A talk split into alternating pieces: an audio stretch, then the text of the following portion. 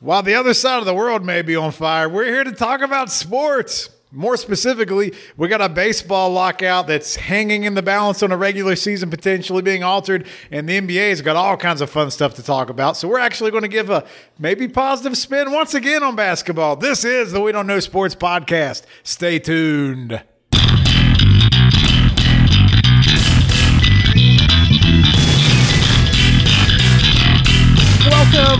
Welcome back once again to the We Don't Know Sports Podcast. This is Chad the Mark with Mr. Brown and nobody else. It's just you and me. We've had some interesting couple weeks here, but damn it, I'm glad you're here, because last week it was Biggie, Turbo Tommy, and myself, and we were talking all things baseball. And the one guy we really needed here, you were busy going and seeing Isaac Yankum, I guess. Yeah, I was busy bleeding on myself, and I was trying to persevere, but I couldn't speak with the galls in my mouth, and it finally quit bleeding the next day. Yeah, I think it's probably for the best you weren't on the show, just probably. So it didn't sound like you had marbles in your mouth and just, you know, all that good stuff. So I haven't listened to last week's show, so if I bring up something you all brought up, it just kind of is what it is. It's okay, because, you know, most talk radio shows and podcasts out there, they just repeat the same shit all the time anyway, because we're going to drill into your head until you never forget us. But the whole thing is now we are moving even closer to a big pivotal day, which is Monday. So what the hell is going to happen come Monday? Well, I mean, MLB's came out and said that if they don't have an agreement in place, they're going to cancel games up until the point they have an agreement. They're not going to make up any games. You're not getting paid. They are not getting paid, so it'd be prorated portion of their salaries. So essentially what they had on the calendar for opening day, let's say they pick it up in 2 weeks, that's just where the schedule picks up. They're not rearranging anything. So take me back to the COVID year, whenever it was shortened. Did the players get a full salary that year? No, they didn't. They got a prorated portion, 60-game salary based on what their salary would have been. Okay. So they're not far removed from knowing what that feels like. My question is, from, you know, a lot of us, we were like reading this on the fly last week and just kind of reading and looking up as we were talking about it. So became educated with it. So I know the big sticking point is some of the arbitration stuff and service time awarded to players. Like, they want that changed, and they want the arbitration money pool to go up. So how far apart are the sides here? Is it something that are we looking at saying, just why the hell can't you figure this out? Or is it a pretty big sticking point?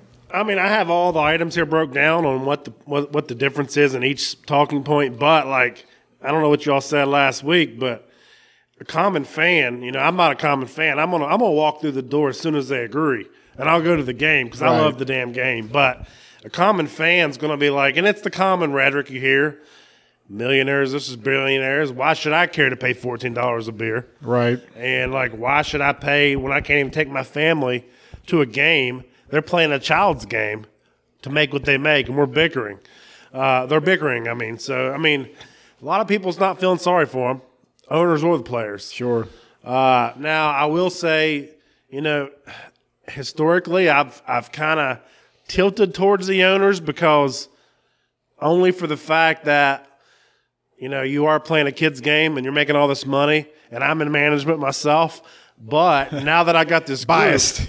Now that I got this group, and I've got to hear the player's perspective, it ain't just about, you know, the owner. I mean, like, I guess when these particular talks, it doesn't look good from the owner's perspective that you won't come to the table for months at a time. And now you're trying to come to the table. You're trying to push it at a deadline, right? You're trying to put the clamps on, like, oh, you got to make a decision now. When they could have been talking for months. Now, people want to get the lockout and strike confused. This isn't a strike. It's a lockout. The owners lock the players out. Yeah, the owners are the ones saying no, not playing. So if that's the case, why haven't we been talking all along? We wouldn't even have to be in this situation. Well, like, we took 2 months off. I mean, you know what this is like. I mean, you work in a field that has union participants in it. This is all strategy for negotiations. They're hoping they can back them up against a wall and just get them to not want to forfeit a paycheck. I agree with that, but then from the fan perspective, if a fan is educated, the fact that the owners locked out the players and they wouldn't talk for 2 months, and now they're trying to back them in a corner, it don't look good for them. No. Because it looks like everyone can see it's trying to be just a game, you know, and you know what I mean? But, like, it don't look good to me. So is some of the problem with this baseball – they're not quite as aligned as some of the other sports are when it comes to like their salary and their benefits and things like that. And we talk about the revenue sharing being wildly different in baseball than it is in other sports. Is that some of the stuff that helps convolute this and make it more difficult? Because like it seems like when it comes to the NFL and the NBA, like it would take a lot to have a work stoppage. I agree with you. I mean, and I feel like the Players Association and MLB is probably the strongest sports union in sports. Sure. Because, I mean, you got to look, they're the only professional sports league that doesn't have a salary cap. So basically, the players can make whatever the hell they're going to make as long as the owners are willing to pay it. And they know that. Well, the NBA's like that with the luxury tax. It's almost similar there. Yeah, and it's not quite there. It's the free market, and the players don't want that to change. There's a lot. I mean, I feel like MLB's better overall compared to most leagues. And considering like the NFL, you know, there's players that's like in wheelchairs and this like CTE. Yes. And then they're not even like doing well off after retirement. But like baseball players, maybe not so much the players in the 60s and 70s so much, but today's players, and for the last 30 years, they're okay. And I'll give credit to the NFL for trying to get better, although it's very, very small credit. Now, the thing when it comes to the salary, though, with baseball, and this is why, you know, I'm surprised this hasn't been addressed, and I wonder if this is why some of the casual fans might get upset. There is such a disparity in salaries when it comes to Major League Baseball. And we see it all the time in the NFL when you might have a rookie quarterback, right? Hey, we got him on his rookie deal. Now's our window. But they all get paid eventually. Right. But when you talk about like baseball, man, they will do what they can to screw over the players as long as they can when they're young and they're on those early service contracts to make sure they don't get paid. They're making – I mean, you literally will have a guy making $700,000. And there's another guy on the team that made $35 million. Right. And huge discrepancy. Like it is so odd at how different it is. And, you know, I know one of the things they said they wanted to raise the minimum salary to like $775. And I'm like, with all you got $350 million contracts out there, and we don't have players that are making $500,000 a year right now. Oh, and yeah, that's the first thing on the agenda here that I got is the minimum salary. Like you said, the players want $775 for the minimum. MLB's proposing $640. So there's a $135K gap. I mean, you can't tell me you can't get this agreement there. If you're the owners, you can't just give them that one. I would think. Like, are you really like how? I mean, the Pirates are probably like, that's going to triple our payroll. Exactly. You're right. They're going to be in trouble, but everybody else should be fine. To me, I would give that one if I was the owners and move on to the next thing. Yeah, let's just clean this one up. But the next thing is a competitive balance tax. MLB is proposing at 214, and then the Players Association's wanting 245. Right, which is so we got a gap of $31 million. Big gap. To me, I mean, that's something they could probably meet in the middle. I mean, you know what I mean? So so correct me if I'm wrong, that is what the luxury tax essentially is, right? Like once you get over $214 million, you'd be paying into the luxury tax. Correct. So they want to raise it up. Potential draft penalties. So more teams can afford to pay out a little bit more and not be penalized for it. That way you don't have a situation like the Red Sox just had a couple years ago. Makes sense for the players. I mean, obviously. Yeah. I mean, $31 million, though. I mean, but that's a hard one. Like, if I'm the owners, I'm like, let's give them the salary floor, you know. But and then stand a little more firm here, maybe. The draft pick compensation. MLB has proposed eliminating draft pick forfeiture for teams that sign free agents. And then let's say they're let me read this here. Their plans still calls for teams to get draft picks for losing free agents depending on the quality of the player. This offer seems to be tied to the MLB's proposal of sort of a trade. So that one's kind of one they're just dangling. So what are your thoughts on that one? Because it's kind of free market, but at the same time, it's basically rewarding a team. Like I'll give you an example for people who don't follow this that well. The Reds just went through this with Trevor Bauer, where Trevor Bauer, had a qualifying offer. The Reds gave him $19 million, and he's like, hell nah. You know, I'm going to play the market. Surprise, surprise. He went to the Dodgers, who just print money, and the Reds ended up getting compensation for it. Right. And the reality was the Reds probably had a 5% chance to retain Bauer anyway. There was no way they were going to offer him what the Dodgers did. So basically you're saying to the Dodgers and to the Yankees and to the teams that just spend mad cash that you got to give the little guy something back. Well, and the reason why, though, is because they want to be able to have more teams involved in those services for those big names. Right. Like, how come the Pirates aren't, like, loaded with so many draft picks now? Right. Because everybody just goes to other teams. Right. I mean, but, like, there's going to be, you know, once there's a draft pick tied to it, like certain mid-market teams, they're not going to be like – they're not willing to give up that draft pick. Right. So I don't know. Does it put some of the teams out of the running on some of these salaries because they don't want to give up the draft picks? Oh, absolutely. Absolutely. So, like, if you're a Mariners team who had a pretty good year last year and you're not the cheapest team, you can spend a little bit of money, but you also really pride your farm system and your right. You know, do you want to give that stuff up? No, I don't think you would. I think this will make it more on a level playing field type thing. So you're good with still having it and you know, yeah, I mean, I don't know if there's a right or wrong answer because there's now if we did what we always say that baseball should do, you're wonderful idea of a salary floor, then I could see you doing away with this because then you're already spending money. But this at least gives you something back. Right. The next thing's arbitration eligibility. MLB don't want any change there. And this one should change, I think. I'm just going to go ahead and say they want to change it from 3 to 2, right? Yeah, and then the players want – top 75% of players in the 2+ service range are eligible. Right. So that 75% of those players in the 2 range. That would have increased the pool by, I had this last week. I don't know. I think it was like 70 players. Like 70 more players would have been in arbitration eligible if you would have went by this past year.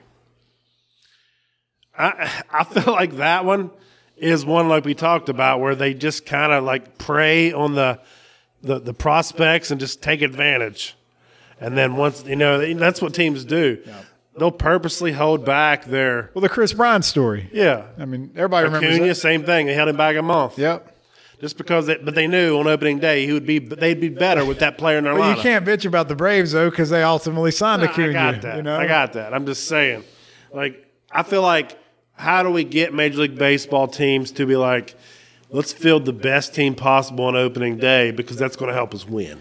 I mean, imagine if you didn't even have arbitration. What they're trying to do is protect the small market teams. Right. And maybe what you got to do is say maybe the model's just screwed up and they just need to sign these kids. Right. They just need to give it, you know, so what if you give them a 5-year, $30 million deal? You know, they're 19 years old. Then they're locked up. Right. And if it doesn't pan out, you didn't give them a $300 million deal. You're not burning bridges here.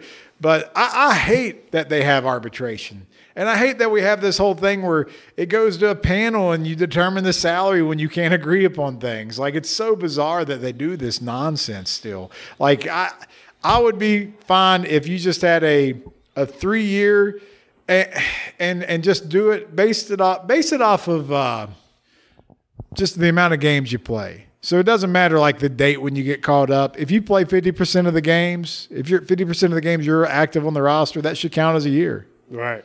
Just make it simple. I mean, speaking of that, the service time manipulation. Right. It says MLB is offering 2 draft picks within the player's first 3 years if he finishes in the top 3 in Cy Young, Rookie of the Year, or MVP voting. The MLB Players Association says that players should receive a full year of service time in their rookie season if infielders and catchers finish among the top 7 for the position in WAR in each of, in the league, which is crazy. It was interesting they were using WAR for that. I know that kind of throws me off. And then it says that's for infielders and catchers, and then outfielders, relief pitchers, and starting pitchers finish in the top 20 in WAR in their position. So I mean, you're saying you're just in a top. I mean, if you're a first baseman to finish in the top 20. That means you were better than 10 other guys that were everyday regular starters. Right. So it's not saying you're great, but you were a contributing starter at that point. Right. Did you all go into the anti-tanking measures last week? I don't think so. All right, so MLB is offering lottery for the top 4 picks, so it'd be similar to the NBA draft lotto. And the MLB Players Association is wanting lottery for the top 7 picks. So we're talking about 3 teams. Right. I mean, surely you couldn't come up with a solution for that one. That seems like that's an easy one, in my opinion. Here's my thing as the owners, like, are you really that against, like, going to 7? I don't see how they could be. I think it's just something they're just holding there. Like, how much does that really impact you? It doesn't. 3 teams, right? It doesn't. Like, I've never liked the NBA lottery. No, it's stupid. I mean, I get it because you don't want to have tanking. Like, I get it. But how does it – explain to me this. How does a lottery prevent tanking? Well, I mean, you still get the highest percentage to get the number 1 pick. Right. But, you know, you've had teams that would be like number 7 would get the number 1 pick in certain years. Like, I think it was the year LeBron went to Cleveland. They weren't at the top seed. Well, how did Orlando get Shaq and Penny?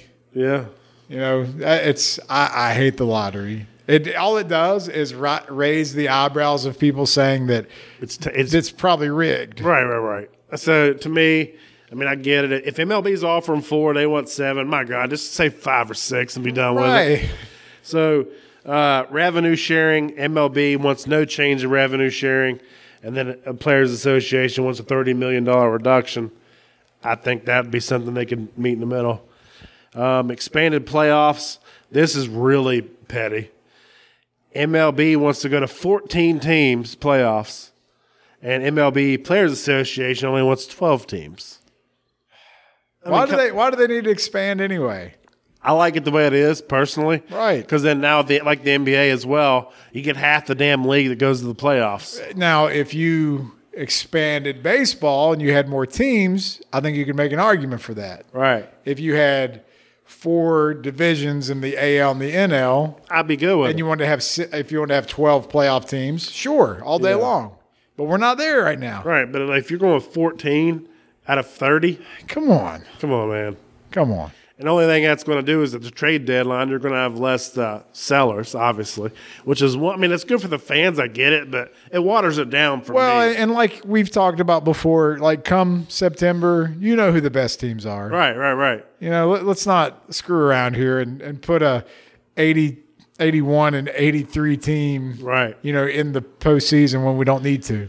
Well, I mean, but to me, this one where it's so petty, one or the other is going to have to bend because it's got to be 12 or it's got to be 14. Right. You can't make 13. So it's like. It's a universal wild card. Yeah. So, I mean, it's like, what do you do? Somebody's got to bend. I would think they're just holding it there for another tidbit. Nah, man. Just have that 13th team and they can pick if they want to be in the AL. There you go. And then the last thing is actually the only thing they've agreed on is the universal DH, and both sides have mutually agreed that they're good with it. Yeah. Because it gives players a chance to prolong their career, brings more excitement per se to the game. More offense. Right. So they're good with that, and that's about it. And I want to wrap up with we were talking this morning in my baseball group, and a fan was like, how are these players so greedy, you know, wanting $775 for a minimum salary? And then, like, I could live on that for years. And, like, I was like, dude, I'm 39 and I need $7 million to retire right now. Right. And people don't understand that. Like, first of all, you're not getting $775. You're getting, like, $460. After the taxes. Yeah. But, like, he was like, how do you don't forget your agent's cut. Well, then, like, Kurt Schilling jumps in the group and was just like, dude, you're a moron. And then he went on to tell him why he was a moron. And then I asked Kurt, I was like, so what's the one thing that you feel like the owners are adamant that they got to get in this whole bargaining process? And he says, if the owners could get any type of salary cap, they would bring people back to work.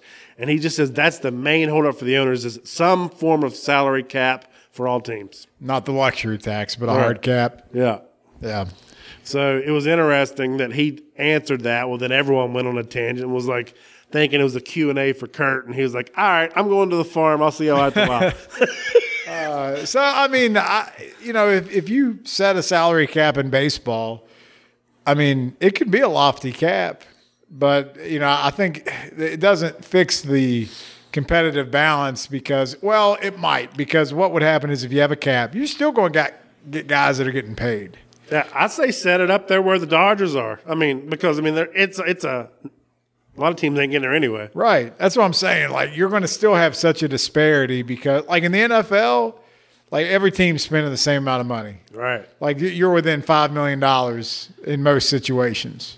Well, people don't realize the Dodgers are $100 million more than the Yankees. Right. On the payroll. So, I mean, let's say you met in the middle between the Dodgers and the Yankees. That would absolutely cripple the Dodgers. I mean, it would. I mean, they'd have to sell half the farm. Yeah. I mean, just to come in. But I know we're not going to get that anytime soon because you said at the beginning, man, the Players Association in baseball has got more power than any union in sports, and there's no way they're going to cave to that. Right. You know, I mean, and it's stupid because it's, to me, that part's selfish because I think if you want longevity to the sport, and I think ultimately if you want some guys to make more money, you get a salary cap in there because then instead of throwing $350 million toward a player, guess what? You might throw $250 toward him, but that's $100 million you're going to spend on your other players because you can't tie it all to just one guy now. You can't have a $40 million a year guy. And you're telling me like people are going to be really upset if they're making $30 or $25 million a year? I mean, you wouldn't think. Those people can go pound sand. Exactly. You know, but either way, come Monday, what's the news going to be? There won't be a deal by Monday. No deal. Nah. All right, man. I was hard from the beginning. My hard line in the sand was the baseball season will start at the end of April. I said 140 games. What is your prediction right now? That's right around where it would be, 140-ish. Okay. Because typically in April, you have more off days than any other time of the year because they're getting warmed up. So that's, you know, you put a calendar month out there and about 22 games removed, so you're right there. I'd say you're right on point. Well, I'm hoping Monday the news comes out and the only thing we get to hear is play ball. All right, Mr. Brown, I got to ask you, we had the NBA All-Star Weekend in Cleveland, Believe Land, LeBron back in his home city. Did you watch this past weekend? Did you check out the festivities? I did not watch anything on any event. And I hate to sound like the guy that's going to tell you to get off my lawn, but I was too busy like watching what I could watch on Netflix, which is fine.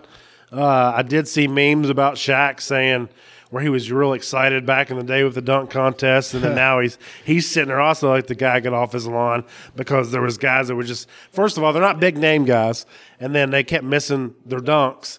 And it's just not fun to watch. No, I mean, I think we've talked about it before. Unless you have this top stars in it, you might as well get rid of it. Or just don't even do it with NBA players and have like these YouTube sensations that are known for making dunks. Just have them show up and put on a show. I think somebody put it out last week. Just let like some of the NFL players do it. Like Myles Garrett. That'd have been cool. I mean, why not? But, all right, so the dunk contest is done. Three-point contest, won by a center. I was making jokes last week. Karl-Anthony Towns was like the hardest odds on guy on the three-point competition, but yet he walked away the winner. And who did he beat? Nobody. Nobody? Yeah. So, wait, first of all, dunk competition was won by the guy from the Knicks. What's his name? Obi Toppin. Obi Toppin? Yeah. All right. So, hey, see, we know our shit. Yeah, I knew that. All right. So, three-point competition. Trae Young was in it. Yeah, it was Trae Young he was going up against. That's the only other guy I feel like is really worth mentioning. But Karl-Anthony Towns wins in the All-Star game. I guess Steph Curry shot like 76 threes or something like that. I didn't watch it either. I saw Curry had 50 points, and LeBron hit the shot that put him ahead to win the game for Team LeBron. And I also know that MJ walks up to Towns and was like, I saw what you did to my team last week, MFer. That's where he dropped 39 on him. Yeah. And then he just walked away. All right, so let's go. And MJ was like, he just walks in the room. He looks right at Magic Johnson, was like, let's play one-on-one right now. So a couple things, we're going to get to this. So we're going to get to LeBron because he's in the news here and being back in Cleveland and all that. And he's saying he wants to play with his son. We're going to get to that. But let's start with, I want to get to the NBA 75, and then let's start with Michael Jordan, right? So the NBA 75 was celebrated. You got all the stars there, right? Tell me Jordan still doesn't shine higher than and brighter than all of them. I mean, it was clear. Like everybody he went around was just like they're still in awe of the guy. And like you said, he's still talking shit to people. Yeah, he literally walks into the room and says, Magic, let's go one-on-one. Go get your shoes. Yeah. And all Magic can do is laugh. Yeah. You know. Because he knows. He knows how that would end right now. And he's going up to everybody. And like, it's – you know what it reminds me of for baseball fans that just couldn't get enough of the baseball segment we just did? The Ted Williams All-Star Game when he came out, what was that, right. 2000 right, or 99? Right. Fenway, yeah. Yeah, I mean, and the way the players looked at Ted Williams, that's how players still look at Michael Jordan, man. Absolutely, even celebrities as well. It's like it's easy for them to sit there and say that, nah, LeBron's the GOAT or Kobe's my GOAT. But then as soon as Jordan walks into the room, man, they change. They're all looking at him like, oh, this is that guy. Yeah, like the whole room kind of like shifts. Like it's insane. Let's go follow the real 23. Right. So the top 75 players, you know, there's a couple of omissions, and there might be a couple guys that were on the list that were a little surprising. And I know you were looking at it, and there's some names that you weren't really familiar with or may even know. Yeah, I mean, I don't consider myself an NBA historian by any means.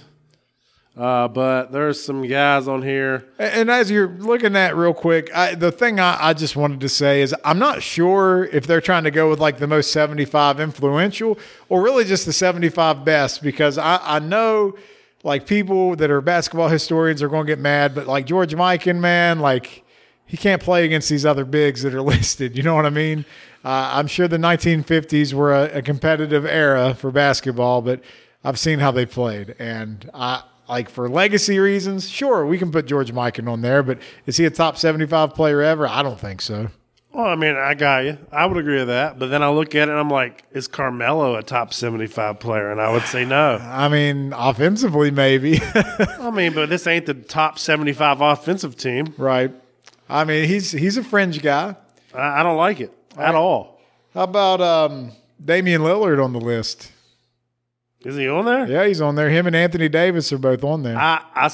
Anthony Davis caught my eye. I don't think AD should be on there at all. No. Now, Lillard at least has been healthier during his career than AD.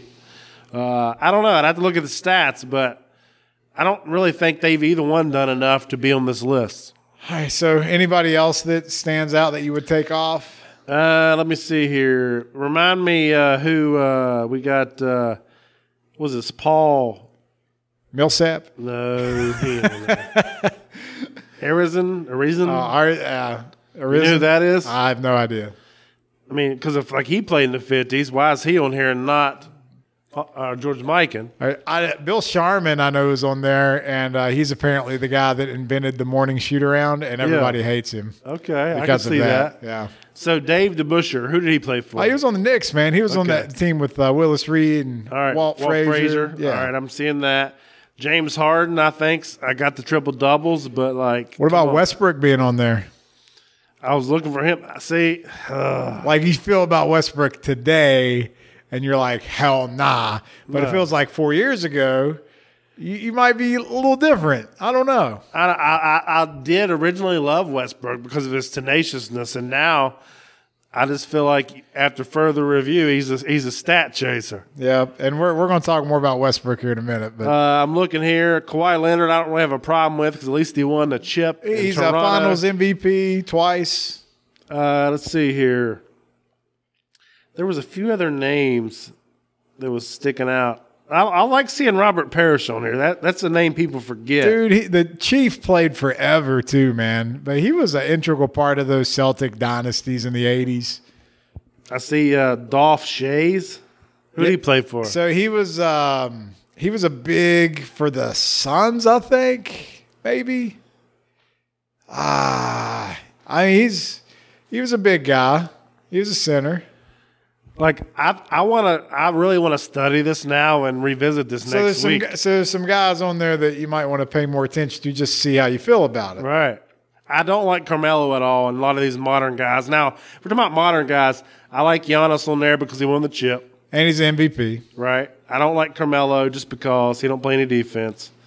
I don't like anybody else that's modern on here other than LeBron. So some of the older names, just not sure about. And LeBron and Kawhi, I'm fine with them. I don't know, man.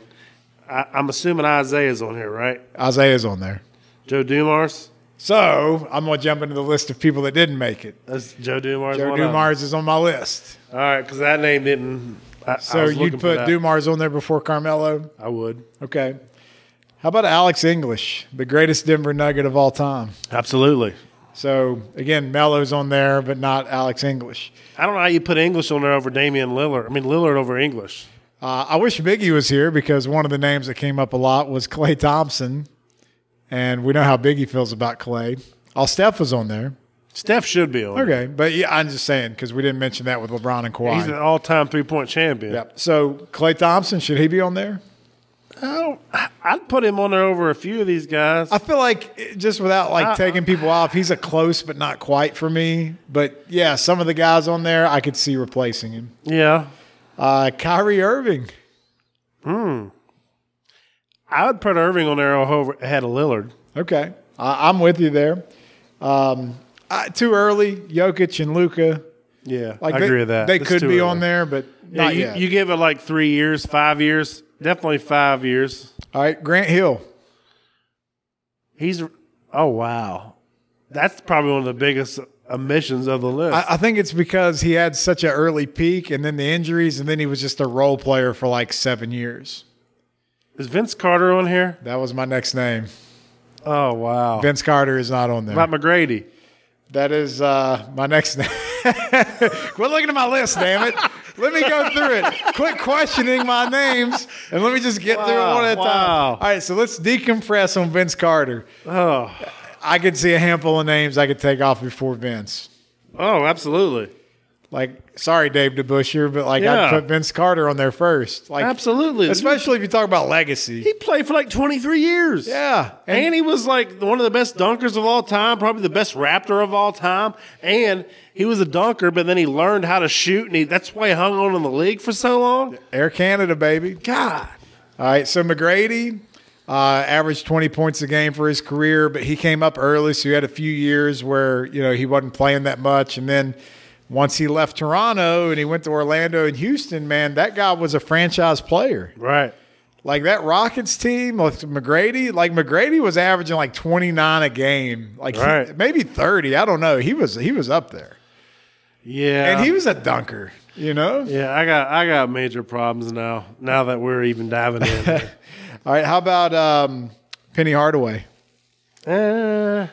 I feel like Penny Hardaway is the poor man's Grant Hill. I was going to make that comparison. He was like the Grant Hill that never came back. Right. So, Grant Hill at least was doing what, even then, though, Grant Hill's putting up better numbers than Penny. Right. That's what I'm saying. Grant Hill was better before, and then after, he was still giving you 16 and 8. Correct. Right. So, Penny was probably the one that never materialized, and I'm fine with that.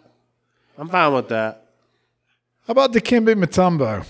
Yeah, he should be on here. So if you're saying this Dolph Schayes, yeah, I want Dikembe all day long. I mean, how many defensive player of the years and first team all defense and all stars is Mutombo? How many freaking commercials is Dolph in? Well, he's not today. Yeah. What was that on Geico? Yeah.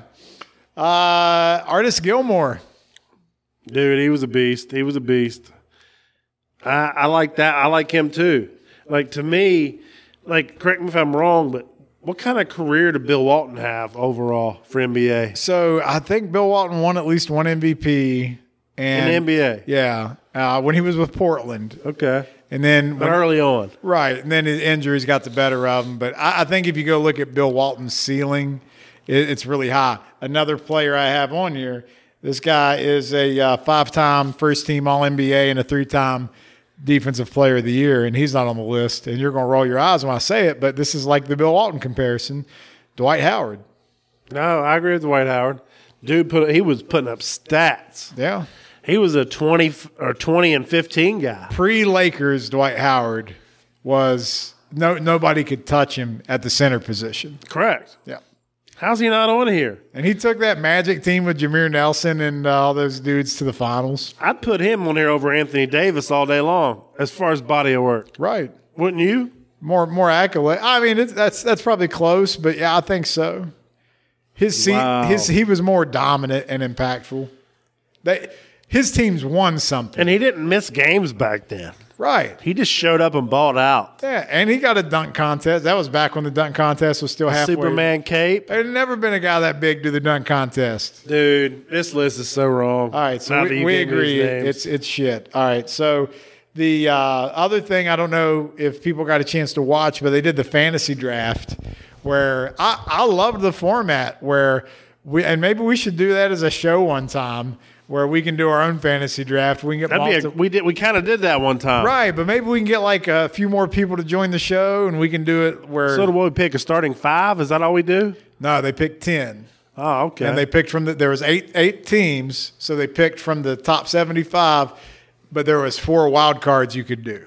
That's not on the list. Right. Oh, cool. So I think the wild cards they picked was somebody picked Jokic, somebody picked Klay Thompson.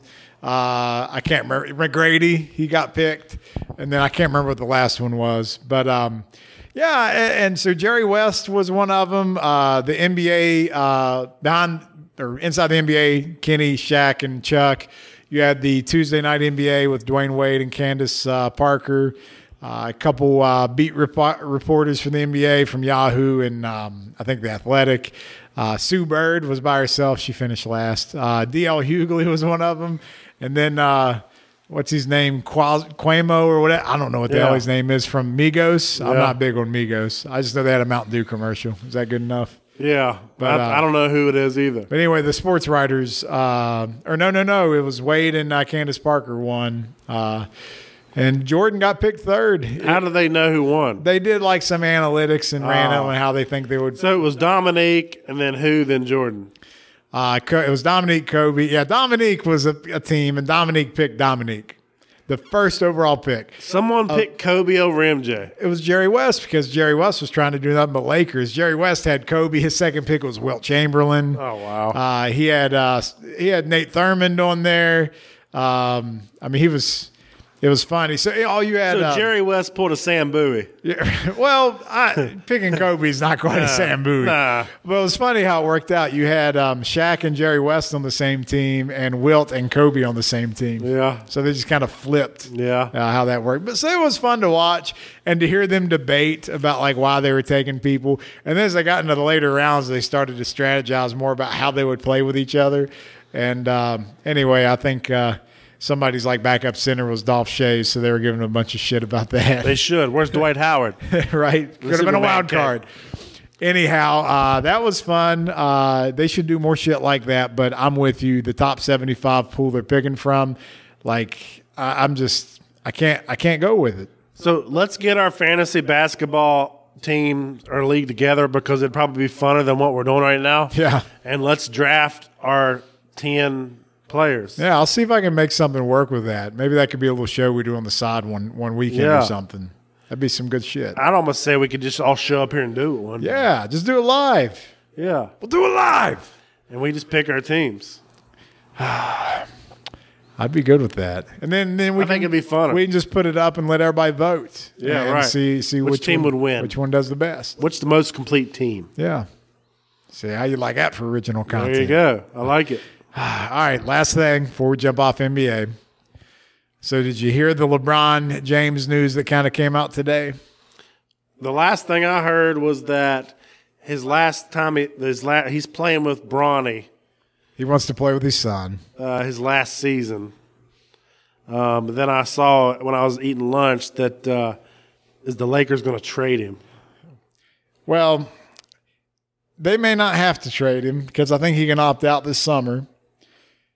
So the insider reporting for the Lakers, fun words to choose in a time like this, said it feels like the early days of a war.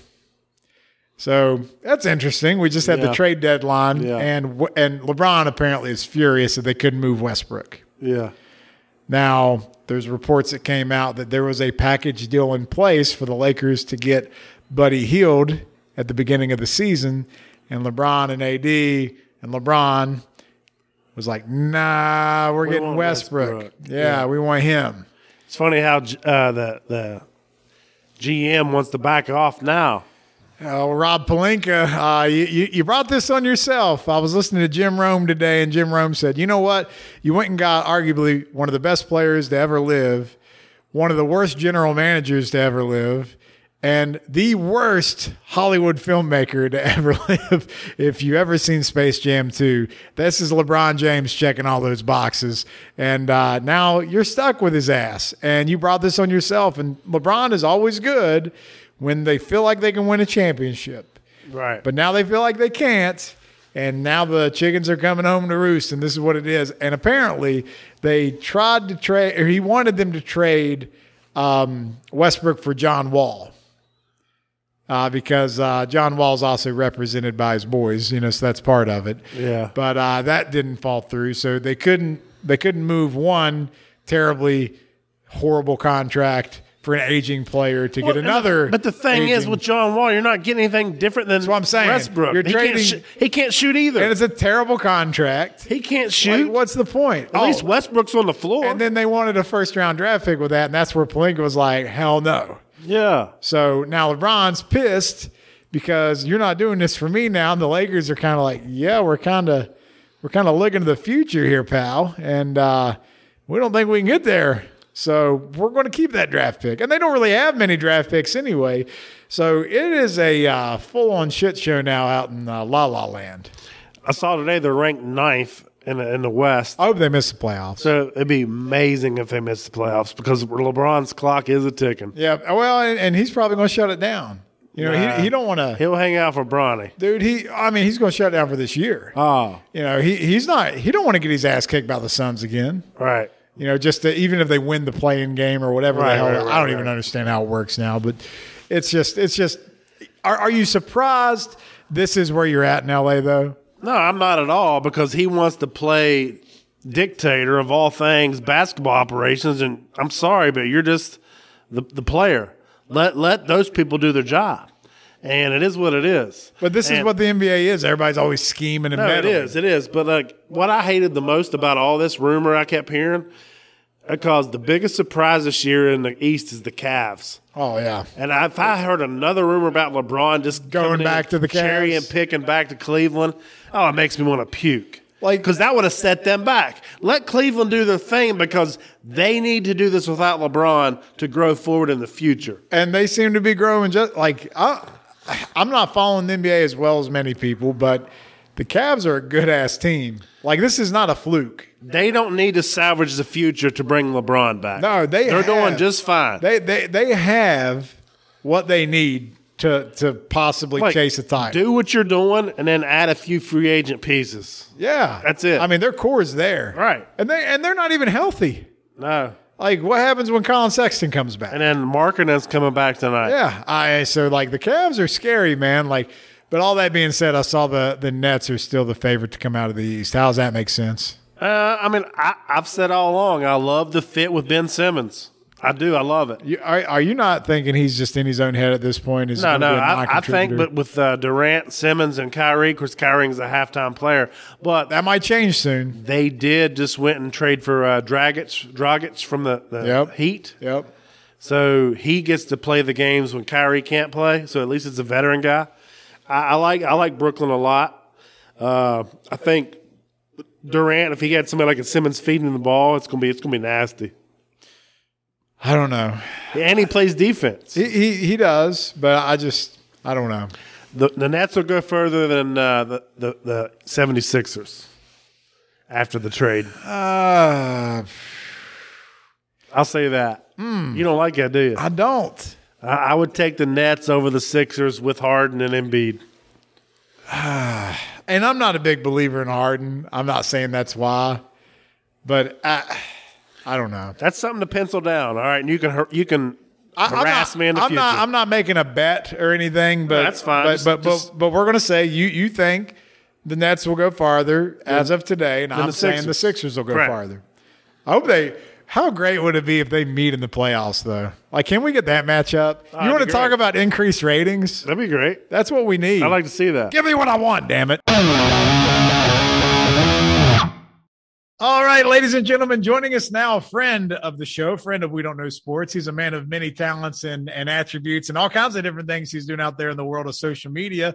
But we want to welcome Anthony Mamasudo to the show. Anthony, how's it going, brother? Guys, I'm very, very happy and blessed that you guys are going to have me on. Of course, from Avon the Sauce God from the Game Book. Thank you, Greg, obviously, for having me out for the second time now. And, of course, too, for bringing Josh Wright over to the Game Book, too. He's been awesome, even if he is a Patriots fan. Go Bills. You know, we cover the Buffalo Bills on the Game Book page on Facebook, Twitter, and YouTube. You can follow us on Twitter at TGamebook, at Avon Sauce God. And that is where most of our content's coming now, with Facebook kind of limiting some of the stuff. But you can also find us on Facebook at facebook.com/GamebookMafia. We have live coverage, betting stuff. As the world is kind of gearing towards sports betting becoming more and more legalized, we cover that, give out free picks. I don't give out good picks at all, but my guy that gives out hockey picks is like 80% this season, and it's unreal. So we have that. And, of course, we have trading cards, which I'll talk a little bit more at the end. But, of course, go Bills. Thank you guys for having me on. I'm excited to talk with you guys today. All right, so on the gambling thing, I got to ask you real quick, where is your bread buttered the best? Like, what is your go-to? Where do you reign supreme when it comes to that inside knowledge? Well, honestly, like when it comes to NFL, I'm like a lock. You know what I mean? Like the best picks for me, a lot of people like to bet before the game starts, but your most accurate bet will be at halftime. So there's not always that bet at halftime. But I can't give away all my secrets, but it's the most effective. It's about 82% effective. Right, so is that like in-game parlays, or is just there's something specific? Halftime bets. Okay. Halftime bets. And it's in relation to the total of the second half, just specifically the second half total. Gotcha. See, it's a little inside knowledge without revealing too much, so I got you. If people want to get the actual secret to it, they're going to have to come over to the page. And you know, we talk about how you win and, of course, ways that you can win. I mean, I'm not a professional bettor. I'm more of a, I like to do it kind of for fun, make games more interesting, you know, like a $5 parlay here and there. And, I mean, if it hits, it hits. But at the end of the day, I'm not trying to gamble 100. Okay, so you're not on a second or third mortgage. That's good. Ooh, don't want to get that far.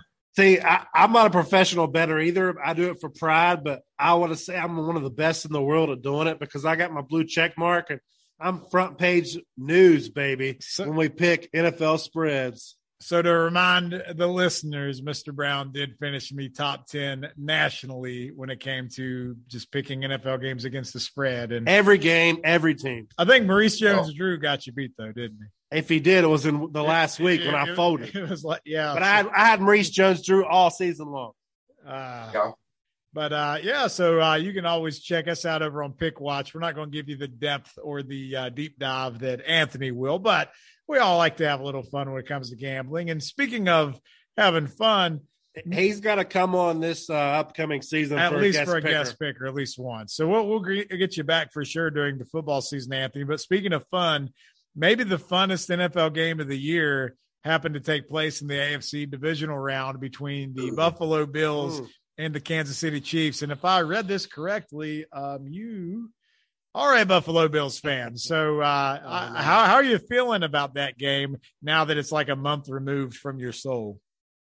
I'll say this first. I'm glad that I was born in 1994 after the 4 Super Bowls. I honestly, this whole 13 seconds dilemma, I don't know how people ever watched 4 years in a row at the big game and then just, you know, get let down. I honestly don't know. It was really painful.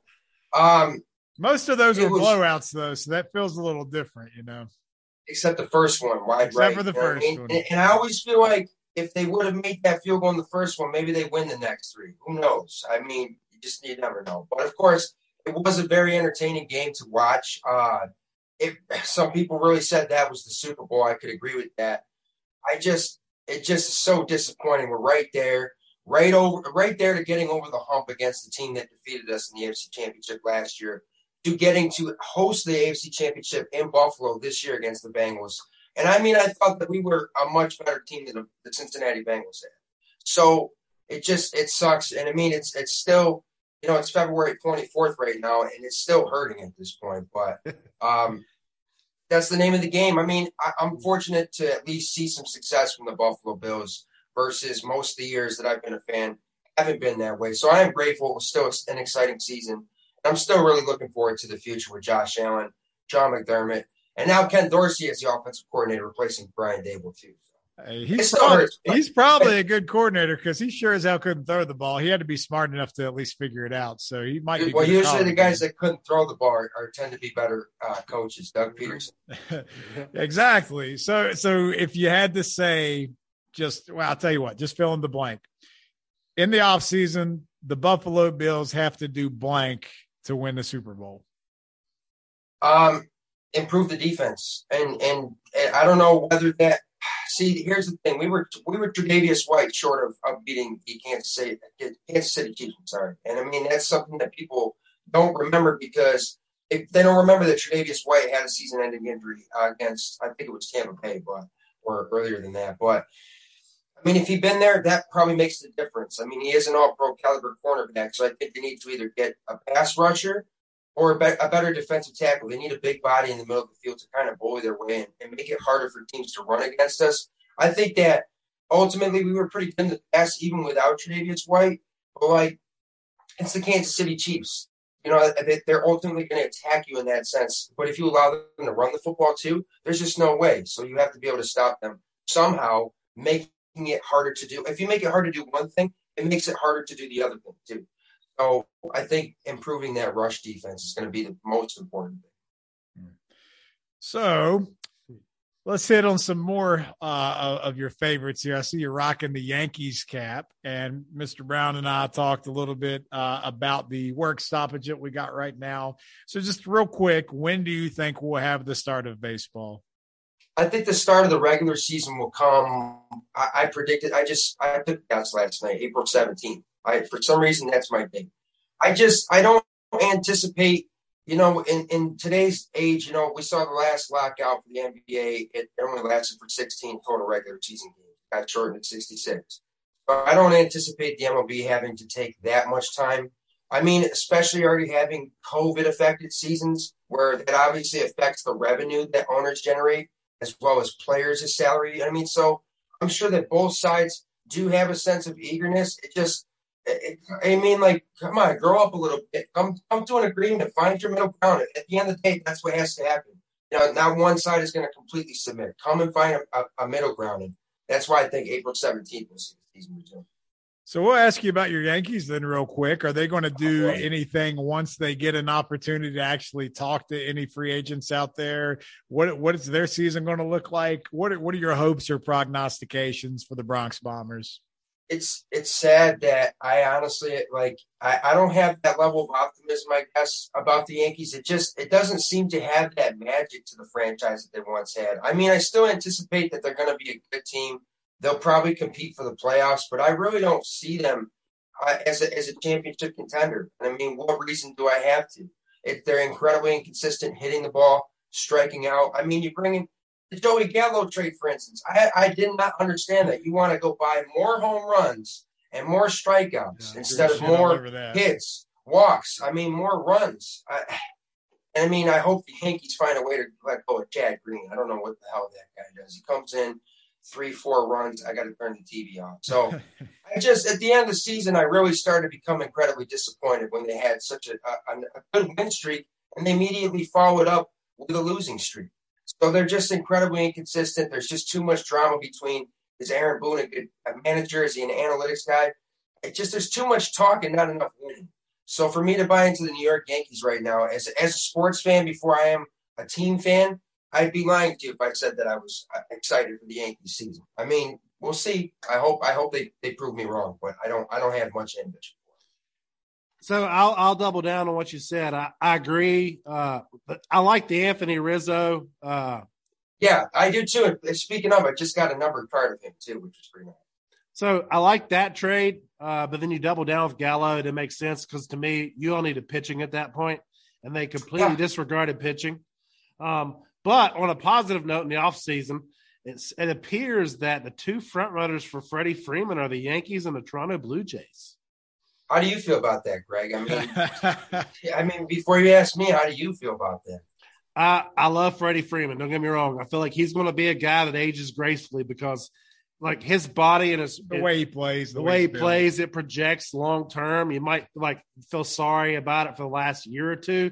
I don't feel like this is going to be an Albert Pujols type deal. I feel like the guy's going to produce wherever he goes. for the next 6 years at least, because he's that good of a hitter. But that being said, he didn't put up our best stats of the year. That would have been Austin Riley even after Acuña went down. So I have a hard time paying $30 million for a guy who might be our second best or third best offensive player when we could go out and get two or three pieces. But this ain't about me. I'm wearing the hat. I got the ring. So my son, who's going to turn 13 in April, don't know what a ring is for the Yankees. So I just hope you guys figure it out. Well, I mean, let me say this about Freddie Freeman. I would definitely – I mean, I was more curious if it's going to affect you to lose him. You know what I mean? Does it hurt to see him going? I would definitely welcome him. I mean, it's definitely pricey. I'm not really worried about it. Will he produce? I think he does produce consistently. I think that he's also one of those good human beings, kind of a good character. Right. Something the Yankees need more of. I mean, they have that with Aaron Judge, but I just don't see enough leadership within the dugout completely. I don't see Aaron Boone getting guys fired up, so I need somebody on the team to do it. And, I mean, it's funny. I was just watching the 86 Mets documentary on 30 for 30. Oh, it's amazing, like, isn't it? We need, like, without the drugs and alcohol, of course, we need a guy like Keith Hernandez to, you know, come out and get a little bit more knowledge and, need a glue just guy. Build the team. Yeah, I mean, we don't have that right now. And sadly, Aaron Boone is your Davey Johnson, man. I mean, I'm thinking, like, how many times would the Mets have won if they had someone other than Davey Johnson? Because I know he let them do what they wanted to do, but my God, they could have been a dynasty. Maybe that's the only reason why they even put it together the way they did. I know, but I'm just saying. You never know. I'm just saying. I hate to say that about Aaron because Boone's his brother Boone's a friend of the show too, but it is what it is, man. Yeah, I mean, Aaron Boone, he can't put everything on the manager completely. I mean, injury is something that he can't control. Cad Green is something he can't entirely control. He can control putting him in, but I think Aaron Boone does about as good of a job as you can really expect. I don't really think you need to necessarily go and fire the guy. I think that in any sport, when you have a general manager or a manager or a head coach, you need to give them sufficient time to see their vision come to life. And if he has a vision for this team, he should be given a chance to make it happen. But the Yankees also need to be on the baseball field in order to, you know, to see if it can happen. If he has the tools and he can't make it happen, then you can talk about firing him. But at this point, I'm okay with him.